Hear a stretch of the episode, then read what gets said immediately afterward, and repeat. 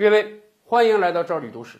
咱们知道啊，汉武帝在解决诸侯藩王问题、加强中央集权问题上是很有方法的。哎，不像他爹景帝那样搞过于这个严厉的削藩斗争啊。汉武帝上台没多久之后啊，人家搞了一个推恩令。什么叫推恩令呢？以往你一个藩国啊，长子继位，藩国一直存在。现在不是了，长子可以继王位，但是呢，其他儿子也有权利分土地。诸侯王，你有几个儿子，就把你这个王国分成几份儿，每个儿子都能得一份儿。这个令为什么好呢？好就好在啊，它团结了一切可以团结的力量。你想啊，汉景帝搞削藩，这是搞减法呀。我这个王国被你削了之后啊，我就啥也没有了。你损害了我这个王国所有继承者的利益。而汉武帝这个推恩令好就好在，原本我这个诸侯王好不说有五个儿子，只有老大能继承王位啊，那四个啥也没有啊。现在好了，我这个推恩令让你们那四个每个人都能得个爵位，每个人都能得到一小块土地，聊胜于无啊，比没有强啊。所以除了长子可能想反对也不敢反对之外，其他所有儿子们那都是高兴的呀。这是真正意义上在做加法。咱们这么讲吧，诸侯王们即便看穿了汉武帝的意思啊，你也没有办法反对。而且，在推恩令实施十五年之后，汉武帝为了削藩，又推出了一个更狠的招儿——骤金失爵。什么叫骤金呢？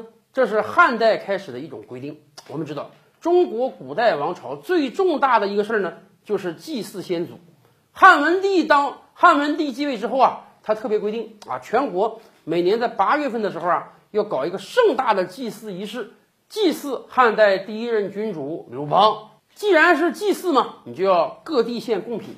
汉文帝特别规定啊，各个诸侯王、各个封侯的人，你要根据你所封地有多少人民，给中央交黄金。这种黄金就被称之为胄金。当时是有规定的，大概你每拥有一千个人口啊，你就要给中央交四两黄金。如果你这个诸侯王交的这个黄金成色不足或者分量不够呢？对不起，中央就要对你进行严格的惩罚。当然了，咱们也知道文帝啊为人比较宽厚，虽然中央有这样严格的法令，但是从来没有认真执行过。历年每次到这个祭祀的时候，各地诸侯王都或多或少会少交点黄金，反正中央也不认真查，得过且过就混过去吧。几十年来传统一直是这样，结果。到了汉武帝这儿，哎，让人抓着把柄了。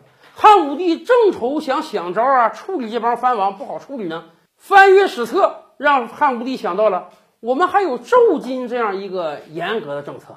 于是，在元鼎五年，汉朝中央突然加紧了对胄金的审查。你想，以往就是你诸侯送过来，我中央就收了啊，管理人员象征性的看看就收库了。那一年不同啊。那一年，管理人员是横挑竖拣，就要给你这个胄金挑出点刺儿来。你这个缺斤少两，你那个成色不足，你这个有磨损。总而言之，一定要鸡蛋里挑出点骨头来。最后，有一百零六个诸侯啊被挑出了毛病。挑出毛病之后怎么办？汉武帝大笔一挥，你们在祭祀这样重大的事情上都跟中央打马虎眼，那能行吗？全部革职！